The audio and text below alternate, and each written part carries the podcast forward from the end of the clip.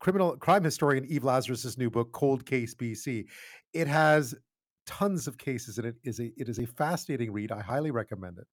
Um, but just to provide some context, you know, they are often the forgotten victims of forgotten crimes, remembered only through the years and decades by those closest to them, perhaps the odd reporter who covered the story at the time, and often the officers that investigated them, although not always and sometimes the communities they left behind. In BC alone, as Eve points out, there are hundreds of unsolved murders dating back decades and many more disappearances and other unexplained events where people have seemingly vanished.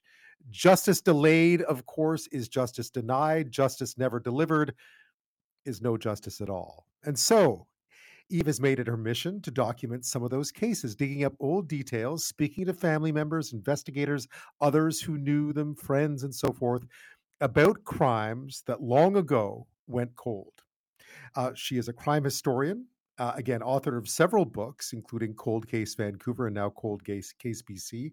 As far as I can tell, it's 16 cases, but she can correct me, dating back as far as the 1940s and communities as far apart as Victoria in the south here on Vancouver Island to as far north as the so called Highway of Tears. All of it in an effort to call attention to the cases and to the victims with the hope, the faint hope sometimes, of finding some answers. And in some cases, to document how very cold cases were in fact finally solved.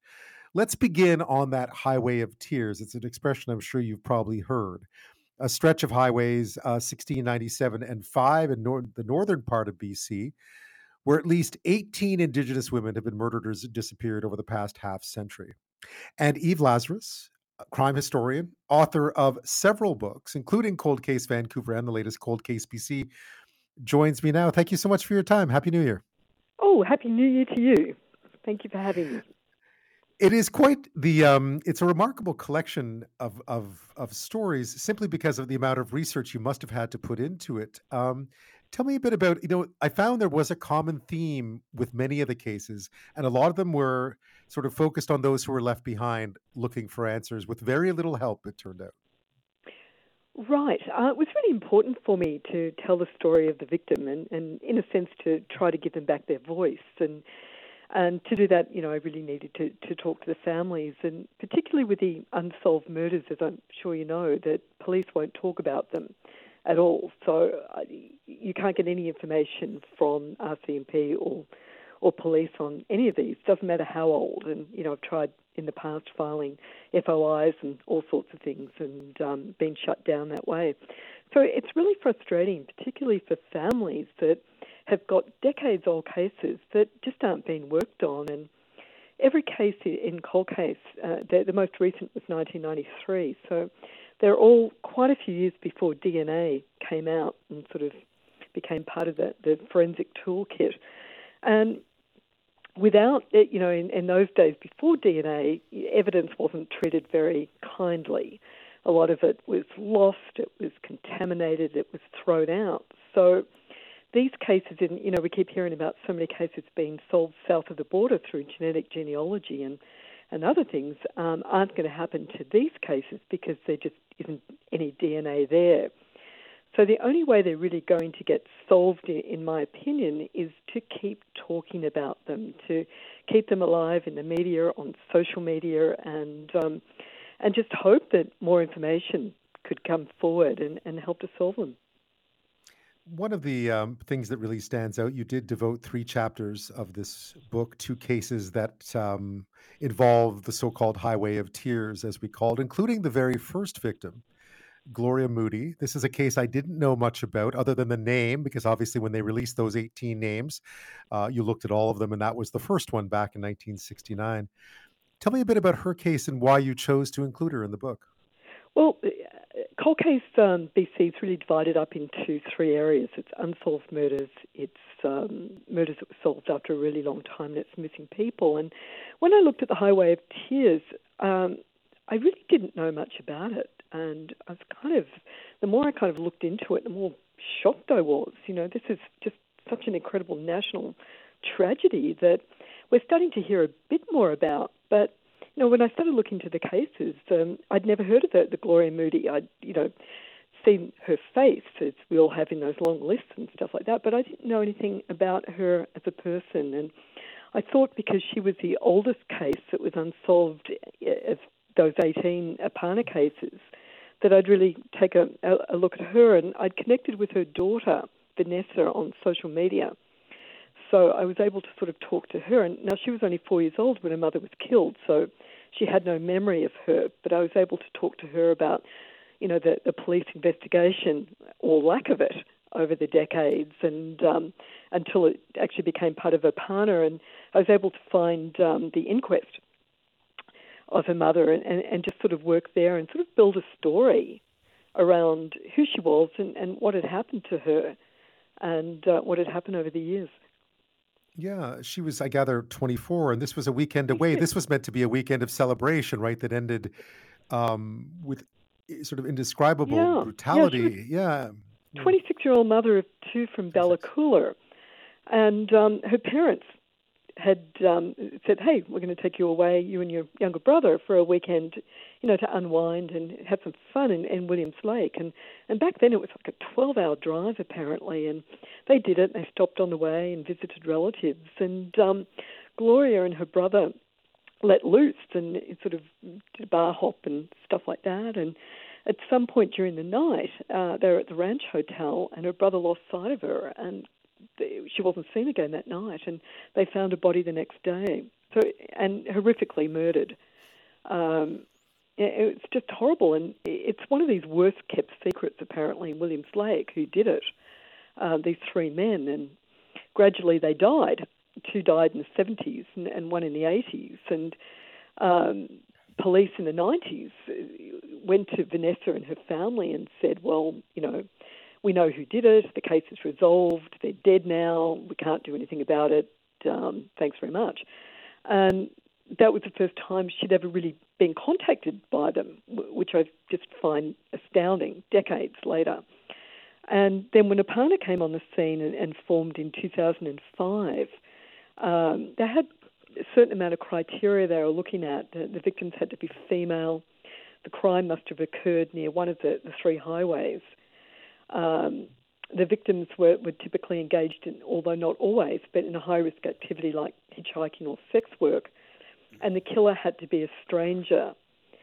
And um, in Gloria's case, of course, she was near the highway, she was female, um, and the killer was definitely a stranger, so she was part of that criteria that they looked at. And they still haven't solved the case, but uh, they did take a, a long, long look back at it, and it, it still it remains resolved but unsolved. It was interesting that um, by the way, was the uh, was the inquiry or the investigations launched into these uh, 18 uh, women who were associated or were murdered or disappeared around the Highway of Tears. And Gloria Moody's name, despite the fact that the circumstances were, it seemed, a terribly kept secret in the town, uh, she still wound up on that list, giving the family, as you mentioned, the family some hope that they might get an answer one day. But it feels like they had, they have all the answers they're going to get. It seems like um, one of the things that struck me reading that story, and this is true of many stories, and when it comes to the Highway of Tears, is how sort of, and I don't want to cast too many aspersions, and correct me if I'm wrong, but the police didn't seem too fussed. No, no, and I, I think that's happened a lot. Um, and most people will tell you it wasn't in, until Nicole Hoar, a white girl, uh, went miss, went missing from Prince George in the early uh, 2000s that they really kicked this into gear. Um, you know, when you look at some of these cases, you know, you've got the, the Jack family, which is not part of these 18, and I, am always a bit confused about um, why they, you know, some mm-hmm. cases were, were included and some weren't. Um, in the 18 cases, for example, 13 were teenagers, and um, uh, age and the ages range from 12 to, to 33. But for example, with the Jack family, which is just, I, would never heard of it. And it, it, just shocked me that I hadn't heard of this case. That in 1989, an entire family of four went missing.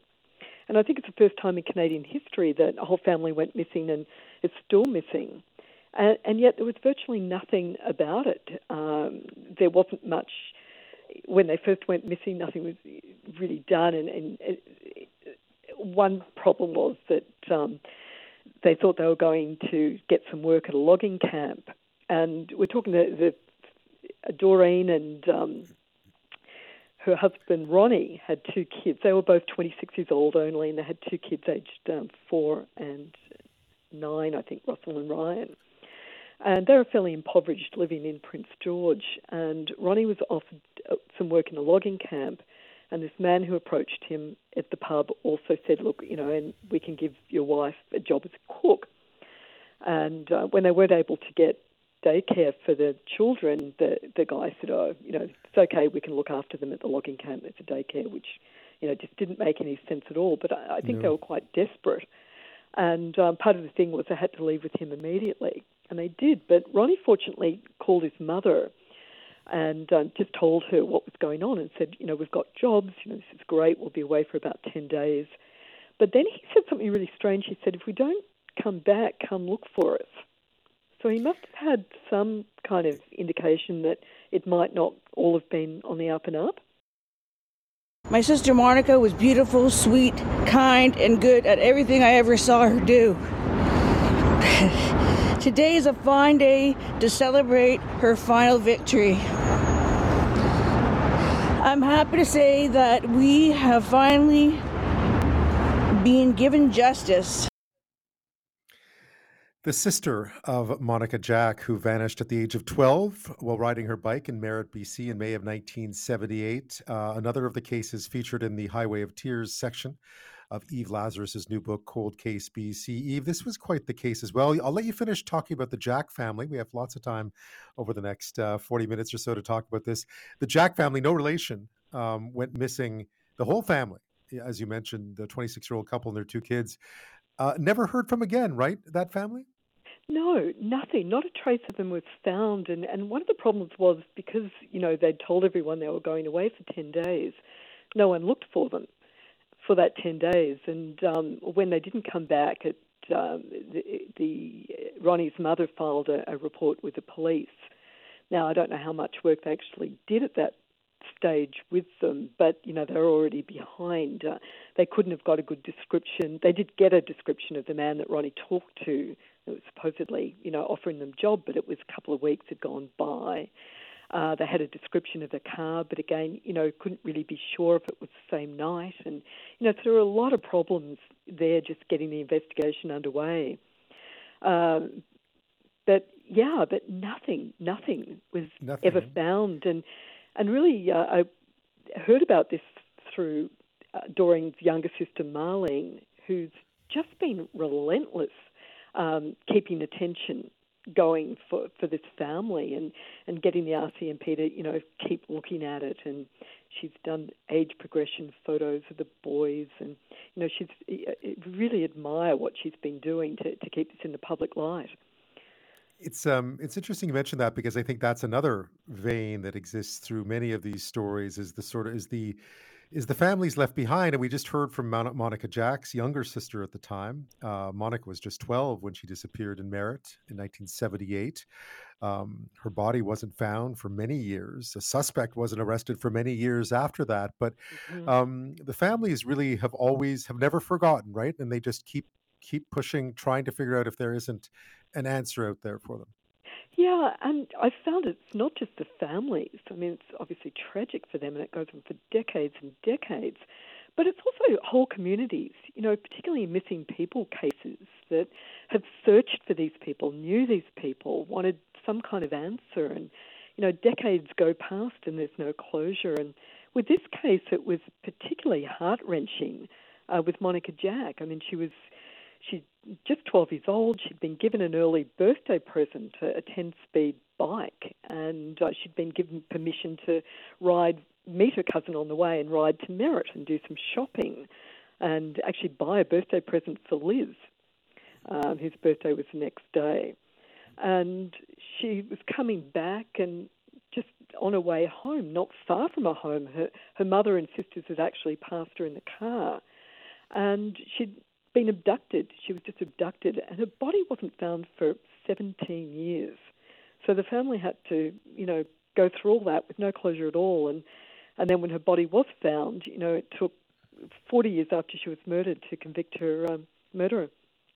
Yeah, I, I wanted to get into how they found her murderer because because there there are some mysteries in your book, of course, cases that remain cold, cases that may never be solved. But you've also included some examples uh, where, by different techniques, um, the killer was in fact identified and caught and convicted. Yeah. And this is one of those cases. It is a particularly odd way that they did it, but they did manage uh, to find their their suspect and their their guilty party at the end of it all.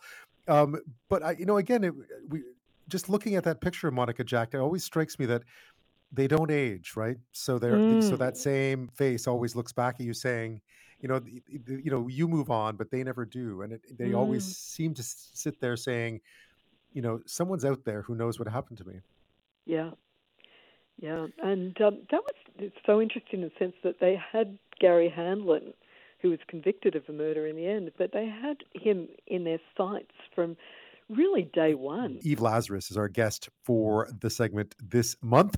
She's talking to us about her book called Cold Case BC, which examines several uh, murders unsolved and solved, as well as missing people, uh, cold cases across the province of BC, dating from 1993 all the way back uh, to the warriors, really back to the Second World War. Uh, a couple of unsolved murders here in the Victoria area. Actually, the case we've been talking about now, though, it was a high-profile one. It was the disappearance of 12-year-old Monica Jack in Merritt, BC, back in 1978, and the eventual a conviction of her killer, uh, who uh, was was in was in at least in sight of police quite early in the in the in the investigation. They had a description of the vehicle. He happened to own a similar vehicle. Um, he had a record. He would been convicted of sex offenses, I believe. Uh, mm-hmm. All of it, though, G- Garry Taylor, Taylor Handlen wouldn't be arrested for decades. Uh, Eve, what happened? He simply got away with it. Yeah, and it was the second one. He was also uh, originally indicted for uh, Catherine Mary Herbert's murder in Abbotsford. Uh, she was an 11 year old girl in 1975, and he had a connection to the family.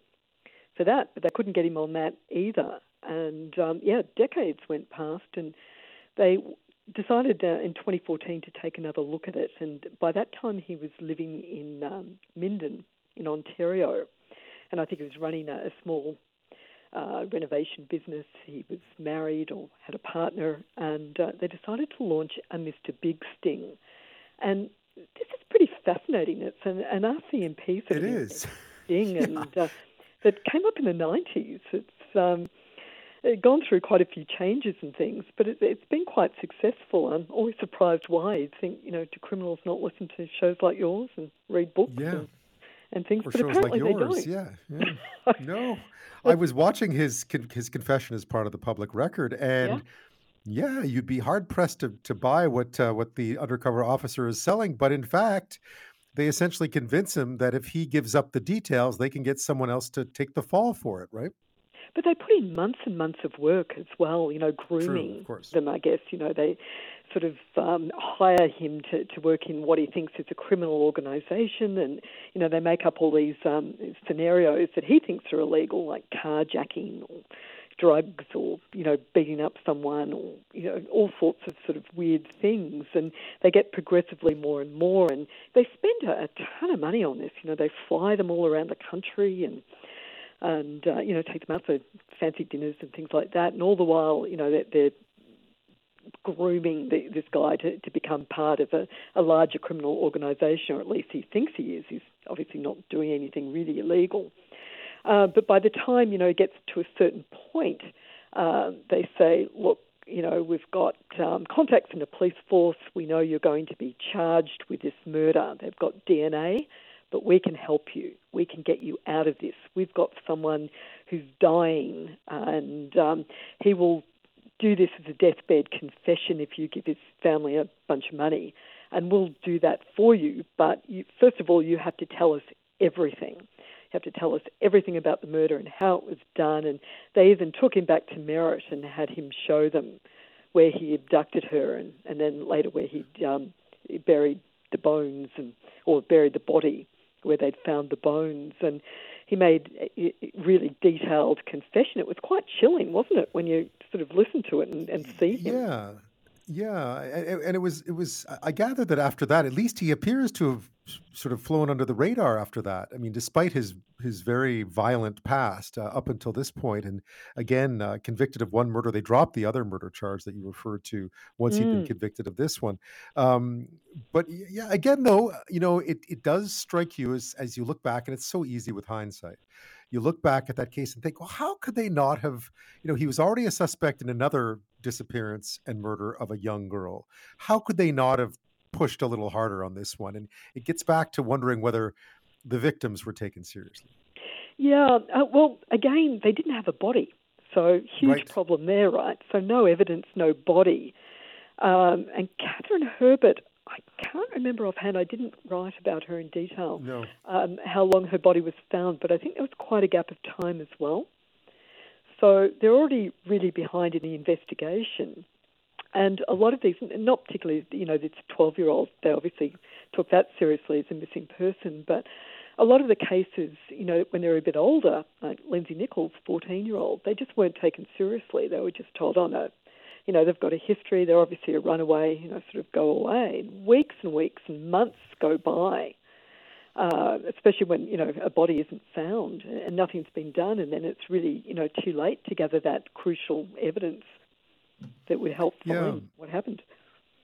Um, from one case that was really about um, police techniques to another that was really about science. Uh, and this is one that I knew because I was here by the time the arrests were made. But uh, Tanya Van Cuylenborg was 18, mm. Jay Cook 20.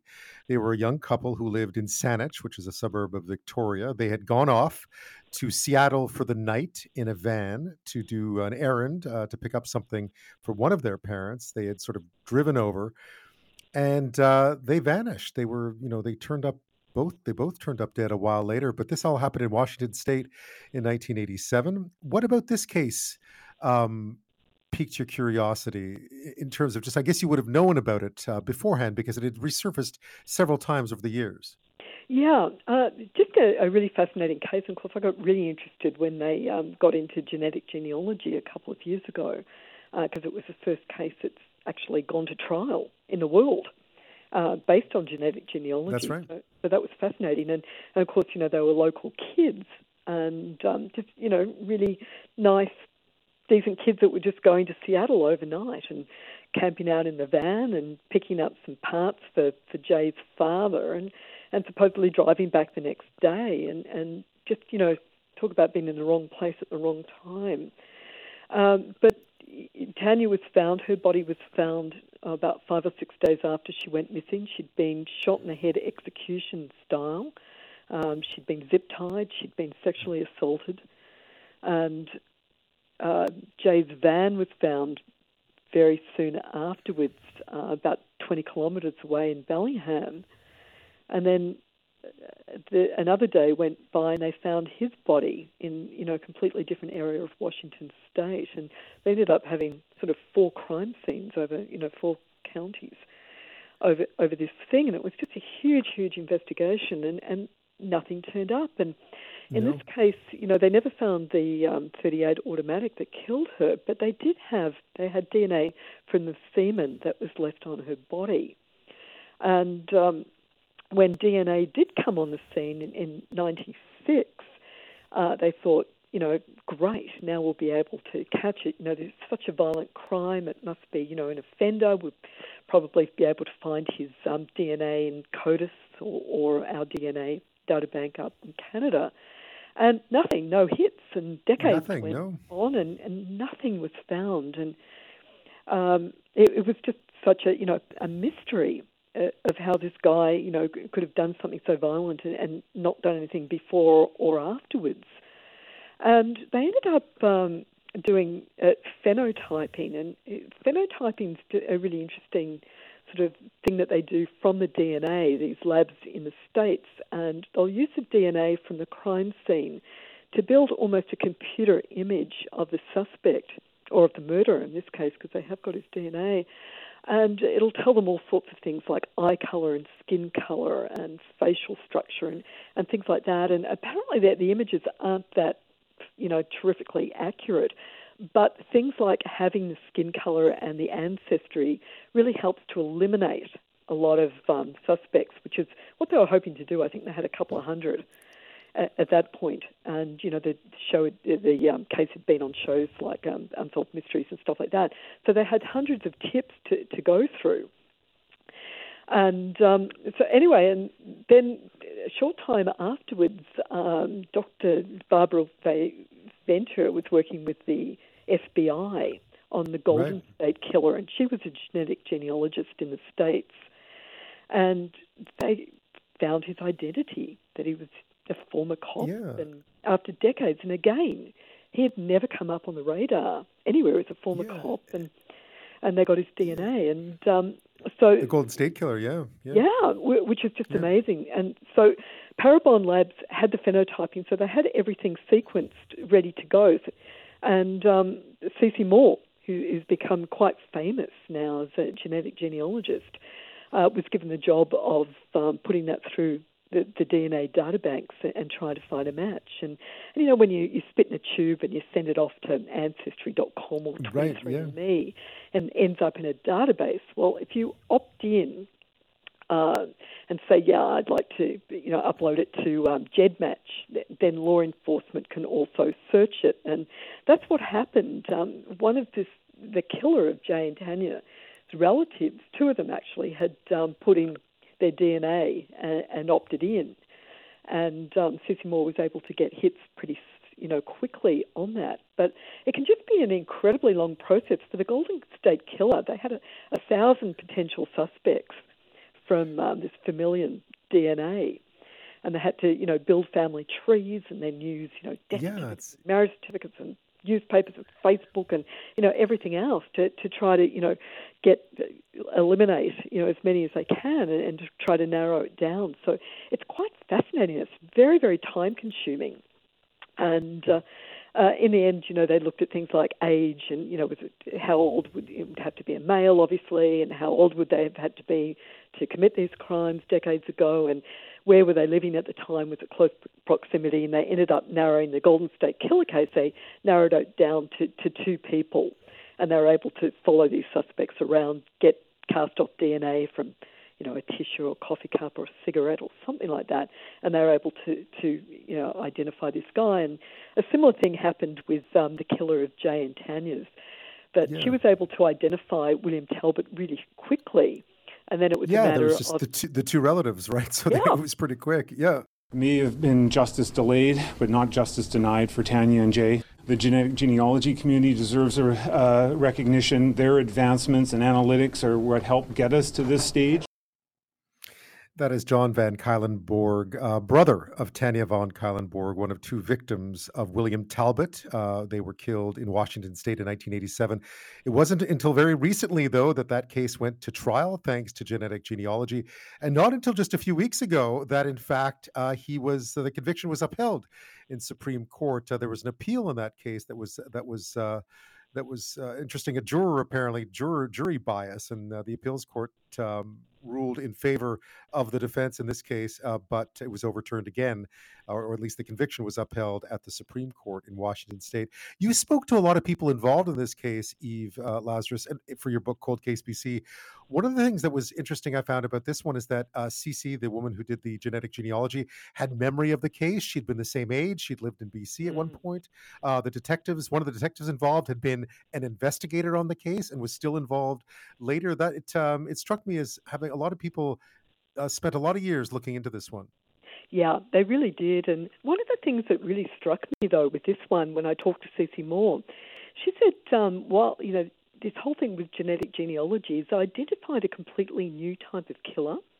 Someone like William Talbot that um, did something. He was only 24 years old when he killed them, but someone like you know like that that does this outrageously violent crime and then never does anything again. They're sort of dubbing it one and done. But it goes against everything we think. You know, we think these killers kind of, you know, build up with little animals or something, and you know, and just get, get you know, do an assault and just get, you know, more violent and violent. But it, not in these cases. They're finding these people that it's just once, one really, really violent crime, and, and they're out. And if it wasn't for genetic genetic genealogy, they'd never find them. No, I, I, mean I can imagine that in this case, William Talbot would never have been found. Right? There was no, no he was not on anyone's radar. He, there was no way he was going to be tracked down. No, no, it's just it's incredible what they're doing, and uh, and finding missing people. It's the same technology that identified the babes in the woods last February. Right, of course. Another case that you worked on. Uh, these uh, these two identified. It ended up being a boy and a girl. Is that right? It was that two boys? Uh, two, two boys, right? We, thought it was a boy and a girl. It was two boys. Uh, right. Ultimately, it really has changed so much. I mean, especially for I mean, oftentimes when you talked about getting the stories out there so people will not forget, it's amazing that science has helped jog memories to some extent. I mean, it's it's opened up a whole different chapter in some of these cases where there really weren't ever going to be answers like the babes in the woods, like this one. Yeah, no, it's great to see, and um, you know, I'd love to see more of it happening in Canada. You know, it's kind of frustrating when you're seeing dozens and dozens of cases being solved south of the border, and we're just not taking advantage of this technology very much up here. Is that uh, you mentioned it earlier that there were some issues back way back when in the day in the 70s and so on, just with crime scene uh, preservation, the way that crime scenes were handled, there wasn't as much DNA gathered, so we don't have as much to go on. Is that is that the case? Yeah, that, that's um, you know obviously an issue. If they haven't got DNA, they can't do this. But it's um, also a privacy concern, and uh, just they've really tightened up on, on the databases and what they can search. Missing people is a bit looser. Uh, they can they've got more leeway in that, but they also don't in in the states. Everything's you know sort of you can buy everything, all sorts of information, mm-hmm. addresses, and and we're much tighter with our public records, pri- well private records like vital statistics and stuff like that. So. Um, genealogists would really have to work very closely with police departments and, and get the proper warrants and get all that sort of stuff that they don't need to do in the state. Right. Although we've seen it happen, there was the, those uh, unsolved murders from Toronto back in the yep, early 80s. I think that case, I, I interviewed one of the genealogists who worked on that, and they said, of course, they have to work very closely with police. They're not allowed to talk about it at all. No. Uh, but they can talk about some of the work they've done. What's the reaction been like to this book, Eve? Because I know it's not the first one you've written, but once you put all these stories out into the public sphere, I know it's been doing very well. A lot of people reading it. You must have gotten some feedback. Yeah, it's really uh, captured people's attention, and uh, it really it came out of Cold Case Vancouver. I started a, a, Facebook page where people could sort of come and talk and maybe leave tips, and in, you know, in a perfect world, sort of leave information that might help to solve it. And but what happened um, was I'd put out posts on the, the day that someone went missing or was murdered, and people would uh, connect with me. Families would come to me and, and, tell me about their, you know, missing loved one or murdered loved one and, and stuff like that. And it just sort of mushroomed and mushroomed into um, the, the, book in a sense. You know, most of the cases seem to have found me, and and then the podcast. So, I mean, there's a huge swelling out there of people that really want to see these cases solved and, and want to do whatever they can to help. Yeah, it's remarkable how many of the cases have people out there who still remember them, even though some of them, as you mentioned, date all the way back to the 40s. Uh, the most recent case in the book is 1993, and yet everywhere you looked, you found people who were either diligently trying to keep these cases uh, alive, uh, not not let them go too cold, uh, and at the same time, or or families that that you know had stories to tell about how much devastation these crimes had had on their families in the short term. Eve Lazarus, it's been uh, it's been fascinating. Thank you so much for your time tonight. The book is called Cold Case BC. It's available. It's a bestseller here, here in BC. It's actually hard to find, uh, believe it or not, uh, these days. It's been doing really well. Congratulations on that. And as you mentioned, it's all about keeping these stories out there. Thanks so much. Appreciate you having me on.